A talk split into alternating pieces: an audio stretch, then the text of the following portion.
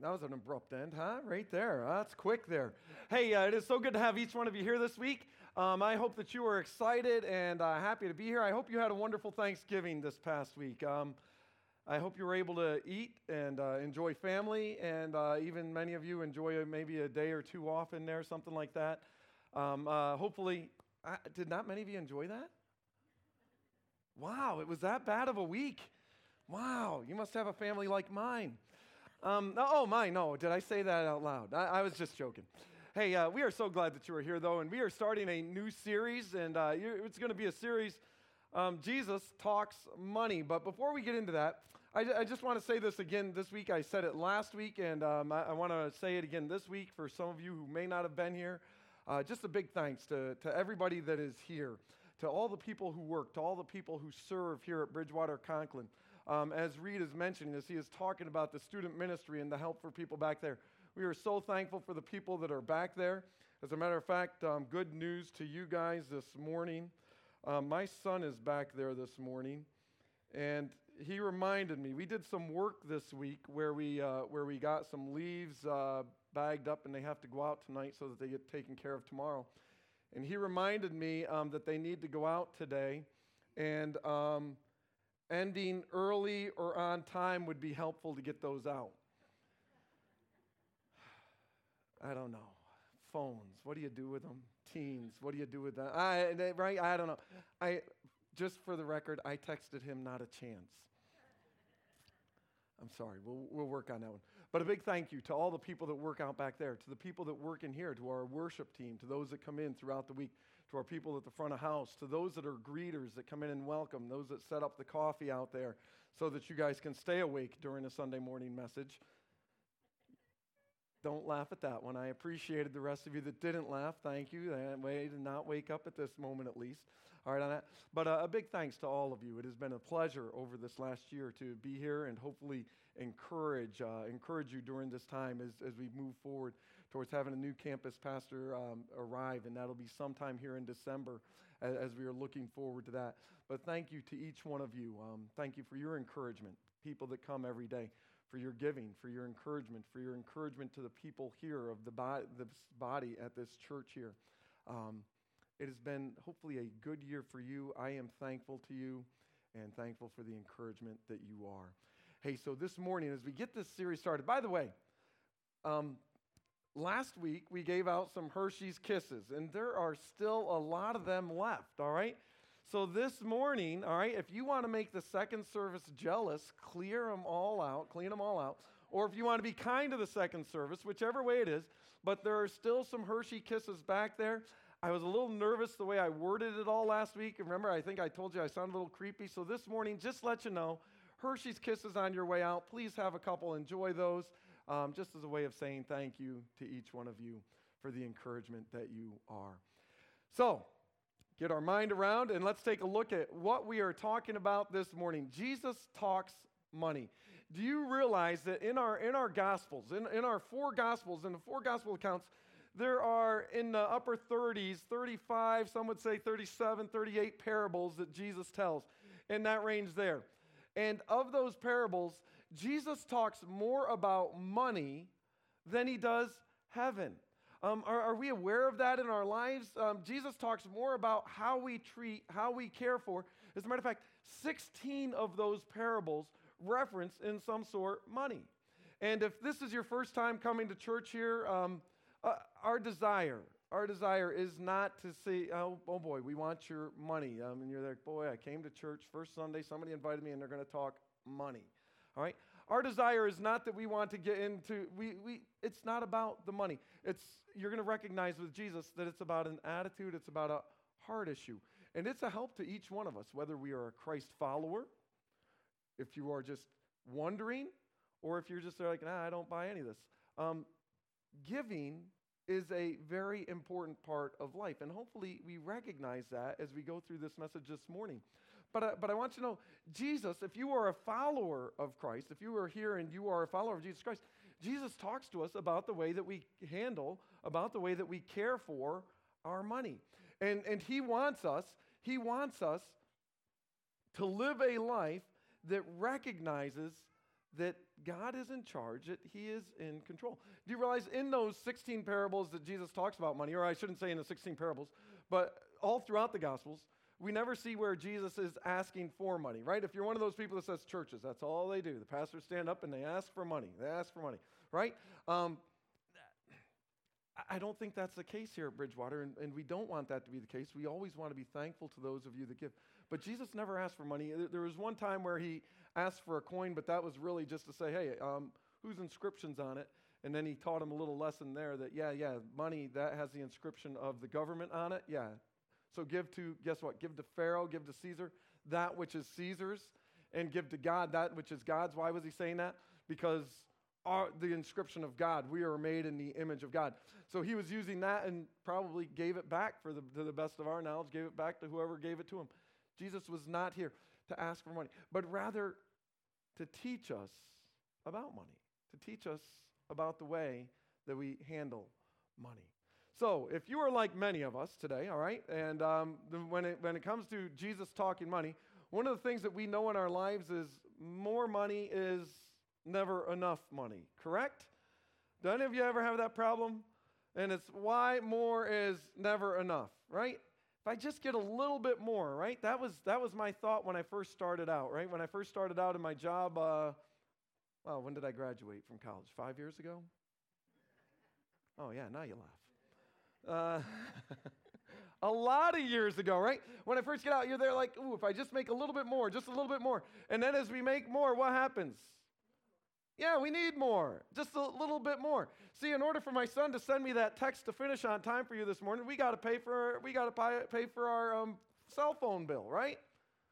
Cell phones. Who needs these things anyway? We could go on with life without them, can't we? Yeah, no, not a chance, right? We depend on them. And I got to get around, so there's a car. We got to pay for a car, whether that's a car payment or just one big payment, whatever I do, I need a car. There's more money out the door. And if I'm going to drive a car, guess what I have to do? Pay, uh, pay insurance. What's that mean? Got to pay that too, right? And guess what? Can I tell you something? I have kids. They, for some reason, think they need to eat. I don't understand why, but they think they need to eat. There's more money, right? And money just comes money just comes in and it goes back out, right? Just goes back out. Goes back out. You just you just open up your wallet or you just take your debit card and you just keep paying, paying, paying, right? Why more is never enough. Well, in the, in the parable that we're going to take a look at this morning, Jesus is going to talk to us and hopefully explain to us because he is talking to the people there in that day. But guess what? The parable is just as accurate for us today. It's as accurate for us to learn, for us to understand what it is that Jesus is saying about money. And wherever you land on the spectrum of Jesus, let's go back to that idea. If you are a full fledged follower of Jesus Christ, then we need to follow what he says. If you are somebody who's like, well, I don't really know if I'm a follower of Jesus Christ, then let, let me help you out. Many people still think that the teachings of Jesus are very applicable and helpful in their life, so it will help you as well in your life. And hopefully it'll turn you into a follower. Hopefully it'll turn you to the point where you realize, you know what? I do need a Savior. I do need Jesus Christ. Well, let's take a look at this passage. It's going to be found in Luke chapter 12. Luke chapter 12, Jesus is talking to a group of people and as he is talking to these people, there's going to be something that comes up here. All right. And as, as this goes about, let, take a look at the story that is told right here. Luke chapter 12, verse 13. Someone in the crowd said to him, Teacher, tell my brother to, defi- to divide the inheritance with me. Right? Isn't that something that each one of us want? Brother, divide the inheritance with me.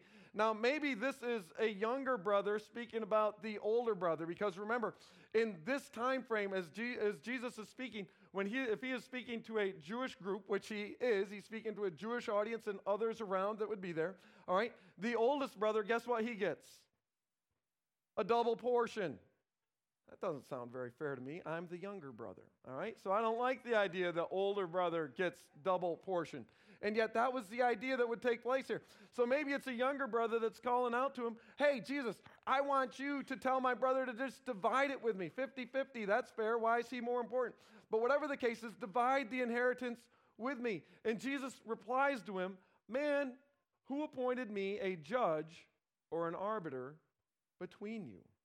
So the situation here that is set up is that there is a situation where a guy is saying, Hey, I want more of the inheritance.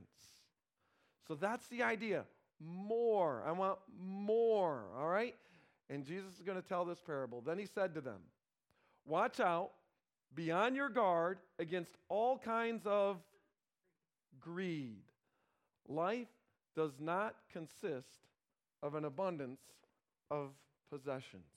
If you are anything like me, I, don't know. I kind of like the idea of an abundance of possessions, right? You see, at my house this morning, and probably at your house as well, you had to clear snow off of your uh, car. Is that correct? I hate clearing snow off of cars, and that's why when we moved here, we made sure that we bought a house with a two car garage. But do you know something that's a problem? No. A two car garage isn't big enough. All right? Because we have three cars. And I need to take care of my lawnmower, not only my lawnmower, but two of my lawnmowers, okay? And I need to take care of my other stuff. So one side has some stuff in it still, and I'll clear that out so that I don't have to clear them off. But I need a bigger garage because I have more possessions. Jesus is warning when he looks at them watch out, be on your guard against all kinds of greed. And I just want to stop as we look at greed for just a second here because I want you to think about this. Greed is something that is so hard to see in the mirror, isn't it? I can see it in other people's lives, but I am never greedy. It's just that I need this. All right? It's just that I need to save. I need to care. I need to hold on to. It, it's not me that is greedy. I, I do see that in other people. I, I see that in lots of other people, right? I can, I can observe that. But it is so difficult to see when we look in the mirror. Why? Because we know our story and we understand why we need the needs that we have. And Jesus warning as he goes as he goes into this story, his warning is, listen, this other the, the brother is coming saying, Hey, divide the inheritance with me. I want to have the division of it. I want my portion. And Jesus is warning, be on your guard against all kinds of greed. Why? Life does not consi- consist of an abundance of possessions. And he told him this parable. He continues on. The ground of a certain rich man yielded an abundant harvest. He thought to himself, What shall I do? I have no place to store my crops. Then he said, This is what I'll do. I will tear down my barns and build bigger ones, and there I will store my surplus grain. And I will say to myself, you, uh, and just think about this, I will say to myself, Self, I have plenty, right? You have plenty of grain laid up for many years. Take life easy. Eat, drink, and be merry. But God said to him, You fool, this night, this very night, your life will be demanded from you. Then who will get what you have prepared for yourself? Jesus finishes it by saying, This is how it will be with whoever stores up things for themselves, but is not rich toward God. The first struggle that we have in our life, all right? The first struggle, the first lie that we want to buy into when money is never enough. Why? We never have enough, right? The first thing that we want to buy into is this because we think that it is all from me, right? We think that it is all from me. Why is money never enough? Because I think everything that I make, all that I have, it's all from me, right? I've worked really hard for a number of years, right? Isn't that our case? I've worked hard. I have all this. It's all mine. So what do I do? I take it upstairs and I store it in my attic and put it away, never to come down again. What do I do? I take it down to my basement and I put it down there, never to go, never to, never to come out again. What do I do? I take it out to the garage. Well, I just told you I've got to move it out of there, right? I've got to make sure that I move it around there so that I have room to keep my cars parked in there, right? To keep the snow and the ice off of them. But right, we move it around. Why? Because I think that it is all from me. And if we aren't careful, we get we fall into this trap. We fall into the trap of believing that it is all from me. I've done it. I've earned it. I've worked hard. Go back to what Jesus warned, right? How did he warn them? He warned them be on your guard against this, be on your guard against all kinds of greed. Life doesn't consist of this, right? It doesn't just consist of the possessions that we, ha- that we have. Greed, again, it's so hard to see. It's so hard to see when I look at myself. He continued, Jesus, right? Let's look back at what he said again. And he told them this parable The ground of a certain rich man yielded an abundant harvest. And what was his comment? I have no place to store all my crops. The ground of a certain rich man. How does that ground provide? Does it provide because the rain falls, the sun shines? Who provides the rain? Who provides the sun? Who provides the health that you're able to go and do this job? Who provides the ability? Who provides the fact that it grows like it does? See, sometimes we think it's all of us, and yet, you know what? God has given you the health. God has given you the brain. God has given you the ability to go and do what it is that you do. And yet, sometimes we think that it's just of me, it's all my own doing. And yet, when you look around and you see people around you, our health can be taken from us in a moment, right? It's the thanks of God.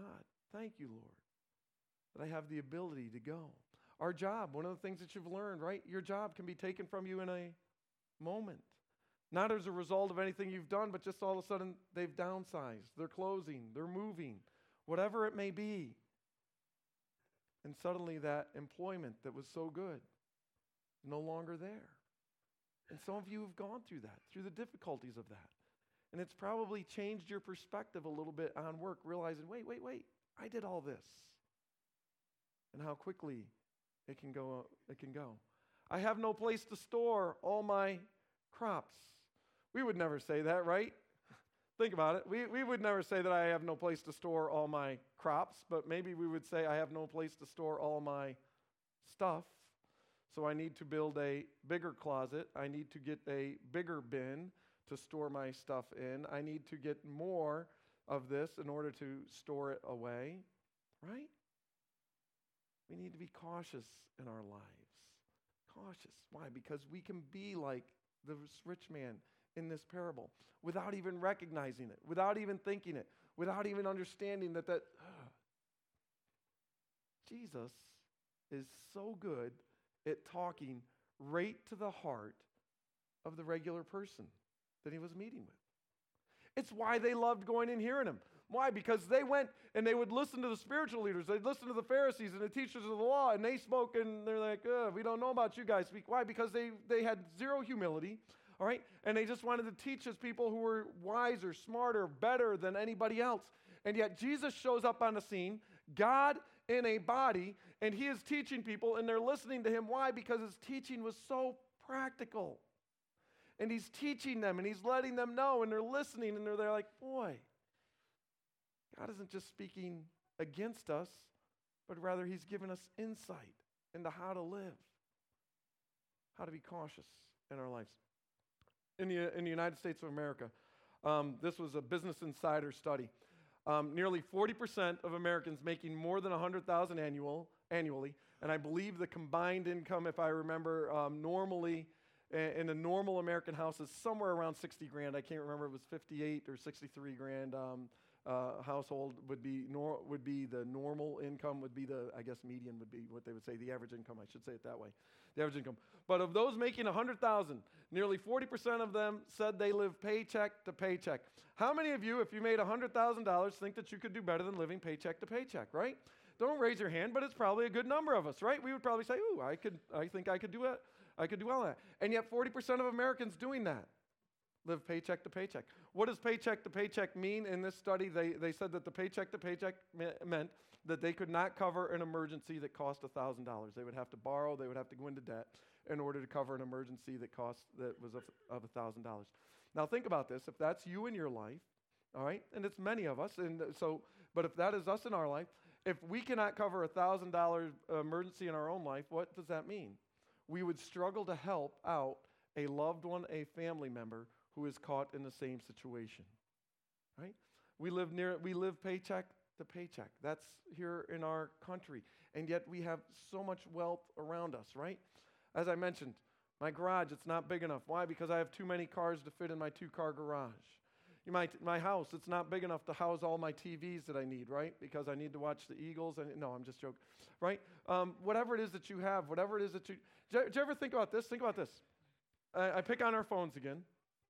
How many of us have ever taken a perfectly good phone into the store, into Verizon, AT&T, T-Mobile, whatever it is, a perfectly good phone that worked well, and we've walked out with a better one, right? And yeah, why do we do that? There's nothing, by, by the way, if, if you think that there is nothing wrong with that in the world at all, right? But I'm just pointing out what we have in this world, right? I will take my perfectly good phone in and say, you know what? There's a newer one. And you know what? It takes even better pictures than this one does. So I really need that one. Why? Because I have grandchildren or something, right? I, I don't have grandchildren myself, but because I got to get more pictures of my kids or something like that, right? So I need to have the better one, right? We do that. Not, and it is not an insult, but those are the ways that we do. We will, we will drive to a car dealer, right? In a car. We'll trade that car in for what? A better one, right? This one has newer tires. I, I needed tires, so this was the way, I, the best way that I thought I could get tires is get this, right? We take a kitchen that has appliances in it, countertops. We rip them all out, and what do we do? Put new ones back in. Why? Because we like newer and nicer and better. Nothing wrong with that. But I'm talking about the idea of what we have. You see, the, when, when it talked about this idea that nearly 40% of Americans that make $100,000 or more a year live paycheck to paycheck, this was what they came up with. Living on, a constra- living on constrained budgets may therefore have less to do with income and more to do with expenses. And what do we do? We build up expenses. Why? Because we have a credit rating that says you are good enough to buy this, all right, and we can just put it out there on credit, on credit, on credit. And we need to be cautious in our lives with the way that we deal with our money. You see, more is never enough. Excuse me, more is enough when we believe that contentment is better than greed. What's the change in our life there? If we can be content with what we have, if we can learn to be content with the things that we have. All right, it's not the brand new car, but you know what? I have a car that still runs and gets me around, and maybe I'll just drive it a little bit longer and save a few dollars. For some of us, we need to think that way. For some of you, you're there like, no, I've thought that way for years, and I am in good shape, and financially, I can afford and I can move this way and I can buy the nicer car. As a matter of fact, for some of you, they're like, no, I'm in a pretty good shape. As a matter of fact, I can build that four car garage that I need because we have taken care of and handled our money well over the years.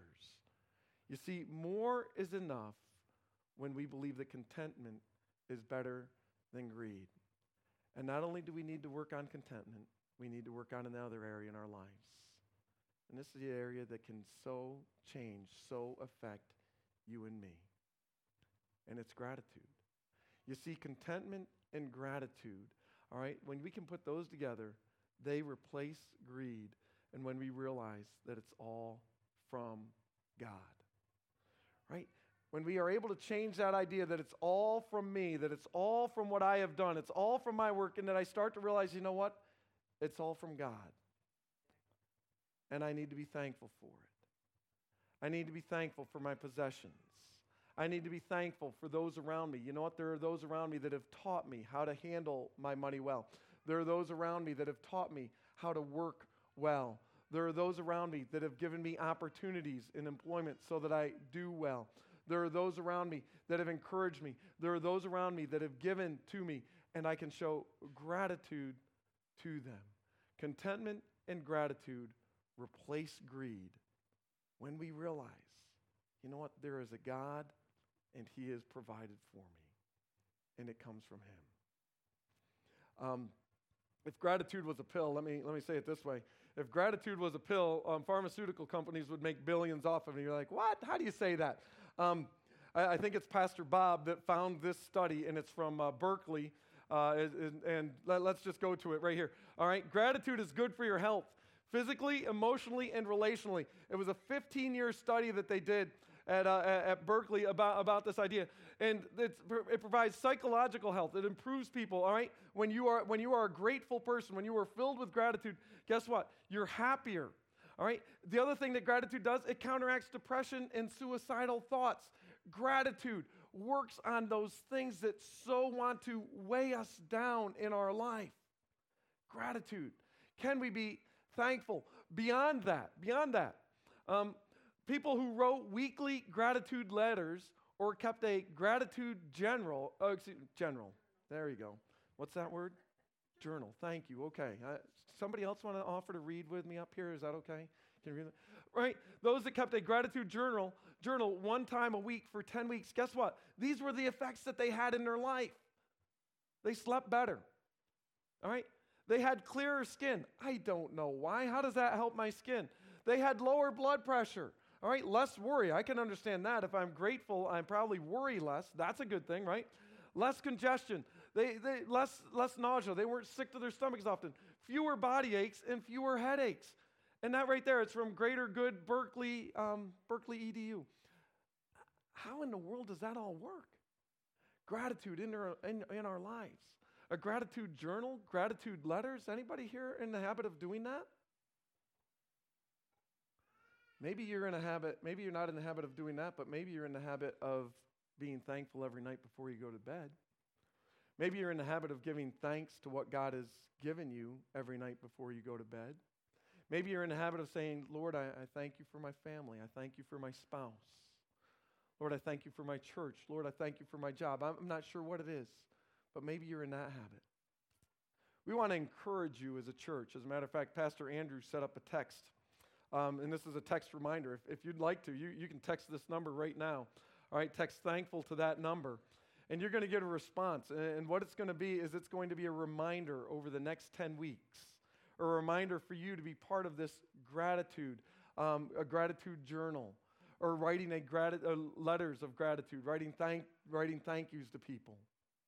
Why? Because as a church, we want to encourage you. The thing about that study, one of the, one of the interesting things about that study was that they said that people who only did it for a couple weeks, they didn't see those results, but people who did it over a long period of time, 10 weeks and more, they did see the results of that. I don't understand that. But somehow that attitude in our mind, it's able to change and it's able to bring us some relief in our own physical lives. Gratitude, it affects your body. It affects your sleep. It, it affects your head. Isn't that an amazing thing? One of the things about gratitude is we, we come by it. Sometimes we come by it naturally. Some people are just grateful individuals, and maybe it's because of the way you were brought up. But for some of us, we have to work on that, right? We have to work on it when we're talking to our own family, when we're talking to those that are around us. We need to be thankful individuals. Let me just say this if you would like, if you want to be a part of that gratitude challenge, all right? And you're like, well, I don't have a phone. I'm not going to text that por- portion to it. I'm a little nervous. I don't know. I don't want to be on another texting list. It's just the church. You'll be receiving something back from them, just a reminder weekly for that. But if you're not, if you're not into that, we have um, these, these thank you cards in the back. It's just a set of 10. If you would like to pick that up, if that's something that you would do, you're like, no, you know what? I do want to be committed. I, I do want to give this a try. If you would like to do that, there's so, some of these packets back there in the back. I would encourage you, pick one of those up. Take them with you. Be somebody that says, you know what, over the next 10 weeks, I'm going to be someone who writes a thank you, who gives gratitude to those that are around me. And we just look and we see people around us that we can be thankful to, thankful for, thankful for what they do, what they have meant in your life. Let me encourage you to do that. Why more is never enough? More is never enough, not only because we think that it's all from us, but because we think that it is all for me, right? We get in this idea that we think that all that I have, it's all for me. All my money coming in, it is for me. This is what the rich man thought. He thought to himself, where shall I, where am I going to keep all my stuff? All right? I have no place to keep all of my crops, as he continues on in Luke chapter 12, verse 17 right? Those are the comments that he makes. And from there, he continues on, and then he said, This is what I will do. I will build for myself a bigger barn, right? So that I may store my stuff in it. Um, and keep going right there. Is, right, right there. I will build myself a bigger barn um, so that I have more stuff to supply my surplus grain. Nothing wrong with that. And I will say to myself, You have done well. You have plenty of grain laid up for many years. Take life easy. Eat, drink, and be merry. Is there anything wrong with his thinking? I hope not, because I think having a 401k is a really good idea, or having some sort of a retirement plan is a really good idea. So, building up and saving for yourself, saving for that day that is going to come, right? Why? So that you're not a burden to somebody else, so that you have money to spend throughout your life. It's a really good idea. But what was his problem? He thought that it was all for him. In our lives, one of the things that we there, there are a handful of things that we can do with money, right? Just think about this. We can give it, we can save it, we can spend it, right? How many of you really like this part right here? That's the part that I really like. All right, I, I, I, do, I do really well with this one right here. How many of you really like this part right here, right? There's a handful that we really like that part there better, right? You're, you're better at that part. You really like that one. Um, this one right here. Are we good at that? Are we good? I love to hear that. Be good at that. That's one of the things that Reed says thank you for up here regularly. Pastor Jeff says thank you for up here regularly. Thank you for the giving. Give. When we give, what are we able to do? We're able to bless others, right? When we save, what are we able to do? We're able to build up something so that we are ready for ourselves. When we, when we spend, what are we able to do? We're able to take care of those living expenses that we have, right? That's what we want to do give, save, live. As a matter of fact, I would recommend that we do it in that order that we give first, we save second, and we spend last, right? Why? Because if we start the other way, what do we do?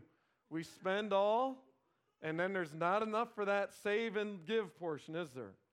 But if we set aside an amount right at the beginning and we say, you know what, I'm going to give regularly, I'm going to give proportionately. What does that mean? I'm going to take a percentage out of my giving and I am going to give proportionately. You know what? Every time I get a check, I'm going to give this amount.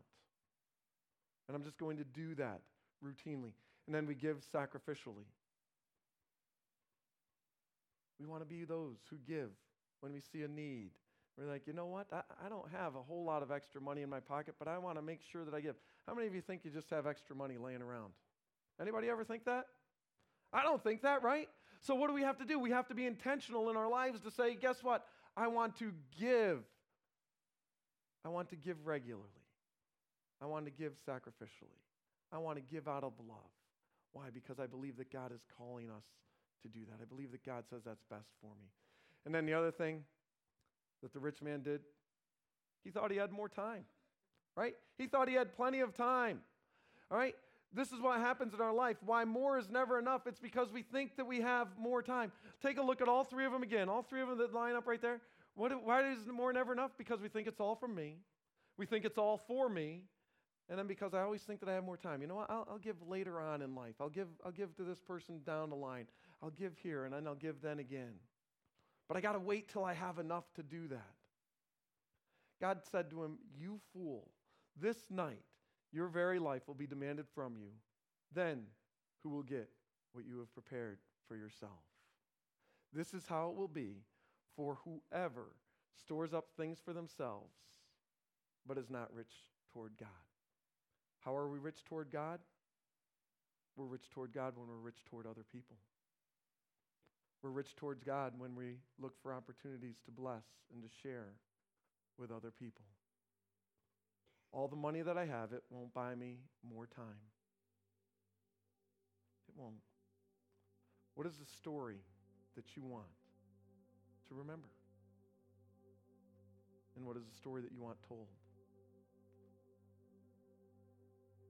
I go to a number of funerals, right? And you've probably heard this said, but I've never seen a bank car following the hearse, right? You've never seen a Brinks truck following a hearse with their money.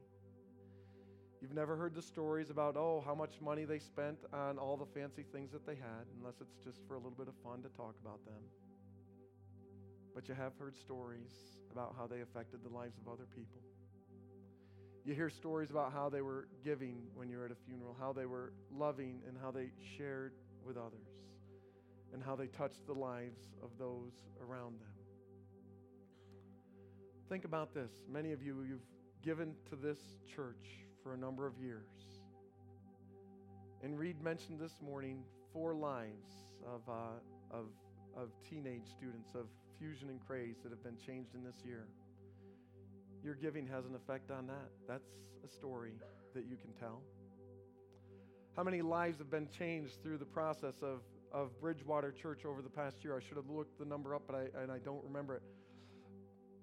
But people that come to the saving knowledge of Jesus Christ through the ministry here, that's a result of your giving. Those of you that give regularly, those of you that give as, as you can, we say thank you for that. That is part of the story that you want to remember. For some of you, it may be looking around at a family member that you've helped, a friend that you've helped. For some of you, it may be a memory of somebody that has helped you in your time of need. And you're able to say thank you. You see, God uses what He has given you to bless others. And when we are part of that, when we are willing to give so that we can share with those that are around us, we are more like our God in giving and blessing.